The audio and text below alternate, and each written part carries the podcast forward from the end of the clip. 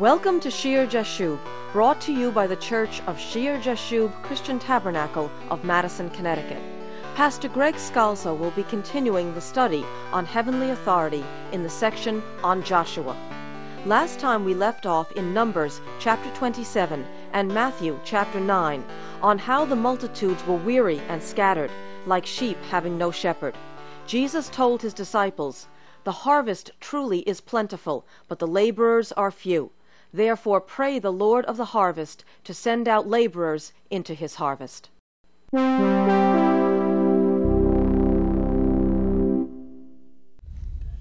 You can't substitute any other shepherd for the good shepherd, Christ Jesus. There's no other. He is the only one that can give us the answer. And only his workers, only his laborers can help the situation. And really, in the past, that's been the problem with Christianity. I think that many, many times there are too few true laborers. A lot of people maybe want to have a part of religion and, and seem religious and seem important, but all too often there are too few true laborers. Note the authority that the laborer has. They're bringing the gospel. This is a series on authority. These are those who are being raised up to bring the word of God. But the New Testament tells us what? Those in authority, those who are given the commission to bring in the harvest, are compared to laborers. In the New Testament, those who are first must be last. A laborer, a worker, someone that toils in the field. And those given the authority to bring the word are not to be there in pride. Rather, they're workers, they're toilers. They're working in the field, doing the work of the Lord. Now, Moses knew his people, and he knew their aimlessness, and he knew their lack of direction. Remember all the grumbling. Even after God, there's so many miracles. Even after the parting of the Red Sea, the plagues upon the Egyptians, the manna from heaven, all the times they grumbled against him all the times they went about their own way, all the times they were like sheep, scattered. He knew their lack of direction all those years in the desert, and he knew they would need a shepherd, a man over them to guide them. And so we see with Joshua, and that's really who we're talking about here in Numbers 27. The establishment, as I said, of a type, a symbol, an illustration of Jesus. Joshua would be the man who would lead them. He would be able to bring them over the Jordan River into the promised land, into the physical promised land of Canaan. And he was a symbol, an example of Jesus who brings his people into the spiritual promised land of the kingdom of heaven. We go back to Numbers 27, after Moses prays to God, you read in verse 18 the Lord's response.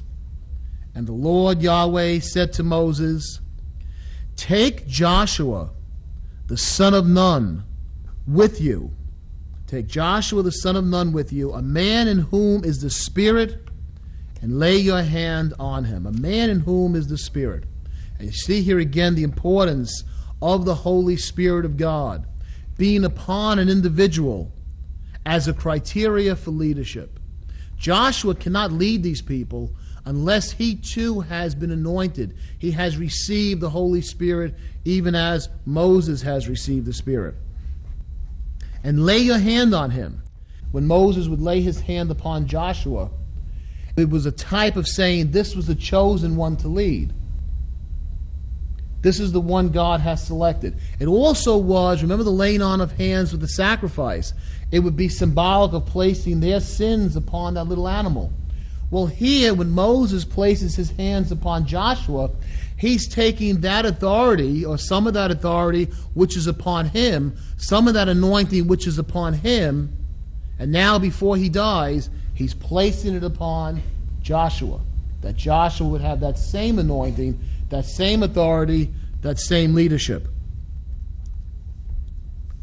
Take Joshua the son of Nun with you, a man in whom is a spirit, and lay your hand on him, and set him before Eleazar the priest, and before all the congregation, and inaugurate him in their sight.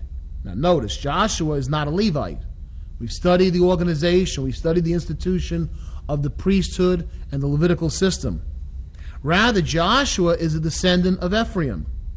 And even with all the priests and the Levites, there's the 70 elders, there's all those leaders who were there set up to judge hundreds and thousands. Even with all that, still this individual is chosen by God to shepherd the people. You remember back in Exodus, we studied this some time ago in the series, in Exodus chapter 24, when the Ten Commandments were given, when the presence of God came down on the mountain, and then Moses was called up on the mountain, and you had a hierarchy. You had the people, the Israelite people, afar off from the mountain, as the cloud that shined was on top of the mountain with the lightning and the peals of thunder and all the magnificence of God, the people stood afar back. They were set afar back, probably back in the camp. And then you had down the mountain, you had Aaron and his two sons, Nadab and Abihu, Abihu, and the 70 elders. And they had a fellowship meal, remember, on the mountain? And they could look up and see the God of Israel on the mountaintop. And then God called Moses to come up. And it says in Exodus 24 13, so Moses arose with his assistant Joshua, and Moses went up the mountain of God.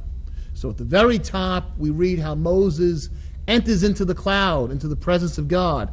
And just below him, well above the priest Aaron, or the man who would be priest, Aaron and Nadab and Abihu and the 70 elders, just below Moses is this young man, Joshua.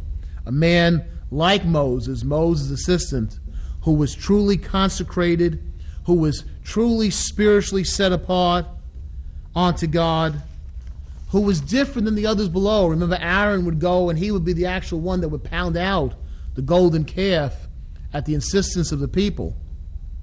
Someone who was destined, this Joshua, to enter into a like relationship as Moses. You remember also that uh, when Moses sent out the spies to explore Canaan, the promised land, that Joshua was one of the spies. Joshua represented the tribe of Ephraim, the tribe he was from. And it was only he and Caleb who gave the good report. In Numbers chapter 13, you read in verse 30, Numbers 13 30, then Caleb quieted the people before Moses and said, Let us go up at once and take possession, for we are well able to overcome it. Caleb saw that they were able to claim the promised land.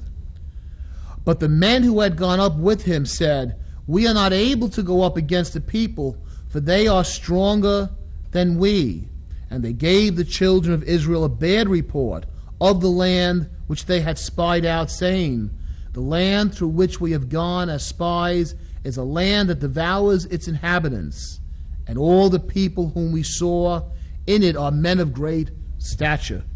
They're very tall, they're very large. We can't defeat them. And they gave a bad report it says in chapter 14, verse 1 So all the congregation lifted up their voices and cried, and the people wept that night. So all the people got afraid. They got scared. They cried over, How can we go into this promised land? Verse 6 of chapter 14 But Joshua, Joshua the son of Nun, and Caleb the son of Jephunneh, who were among those who had spied out the land, they tore their clothes and they spoke to all the congregation of the children of Israel, saying, The land we passed through to spy out is an exceedingly good land.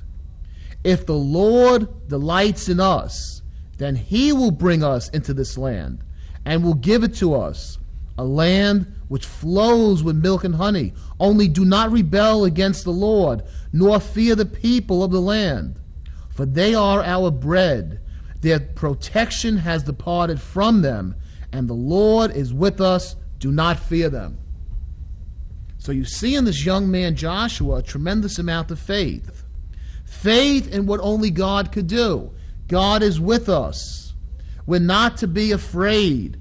Their protection is gone from them. They can't stand against us. We can take the land God has given to us. And that faith that Joshua had, that God could give them that land years later, many decades later, would allow him then to be the one to lead them into that promised land. The faith in God that he had is a characteristic of true heavenly authority. The leaders of God must have faith in God. And even Joshua's name reflected this. Originally, his name is Hoshea. If you look in uh, Numbers chapter 13, from the tribe of Ephraim, Hoshea, the son of Nun. Then you read down in verse 16 These are the names of the men whom Moses sent to spy out the land. And Moses called Hoshea, the son of Nun, Joshua. So Moses changes Joshua's name. Moses changes Joshua's name from Hoshea, and Hoshea in Hebrew means salvation, to Joshua, which means God saves. God is salvation. Literally, Yahweh is salvation. That's what Joshua means. We can't save ourselves. Only Yahweh, the Lord God, can save us. So he changes the name of Joshua, like Jesus changed Simon's name to Peter. He changes Joshua's name from Hoshea, salvation, to Joshua, the Lord, Yahweh, is salvation. God saves, and salvation comes, must come from God. And it's a wonderful name. Joshua is a wonderful name. It's a, really, when we say Joshua, we're transliterating into English. We're changing the form of it, but that name Joshua literally in Hebrew is Yeshua. Yeshua. Yahweh is salvation. That's what it is in Hebrew. Same name. In Greek, it's Jesus. And in English, we say Jesus. Moses changed the name of Hoshea to what we say as Jesus. That's why at the time of the Lord Jesus, many men were named Jesus because they were named after Joshua. It's the same name Joshua, Yeshua. Jesus was probably called by his family Yeshua. That's what we sing, Yeshua HaMashiach, Jesus the Messiah. That's the Hebrew way of saying it. And by the way, Jesus was a Hebrew, and they, they spoke the Hebrew language. They also spoke the Greek language, Jesus. So in the New Testament, you read Jesus Christos, which is the exact Greek translation of Yeshua HaMashiach, the anointed one, the Christ, Joshua the Christ, Jesus the Christ. And so you see here that God is setting Joshua as a type of Jesus. Through Moses, he's establishing the name by which we are led into the promised land. If you would like to write to us or feel led of the Lord to help support our church's outreach, our address is Shear Jashub Christian Tabernacle, Post Office Box 518, Branford, Connecticut 06405. And if you will be in the Madison, Connecticut area, Shear Jashub Christian Tabernacle's Sunday service is at 10 a.m. at the Memorial Hall on Meeting House Lane in Madison, Connecticut. Join us next time for Shear Jashub.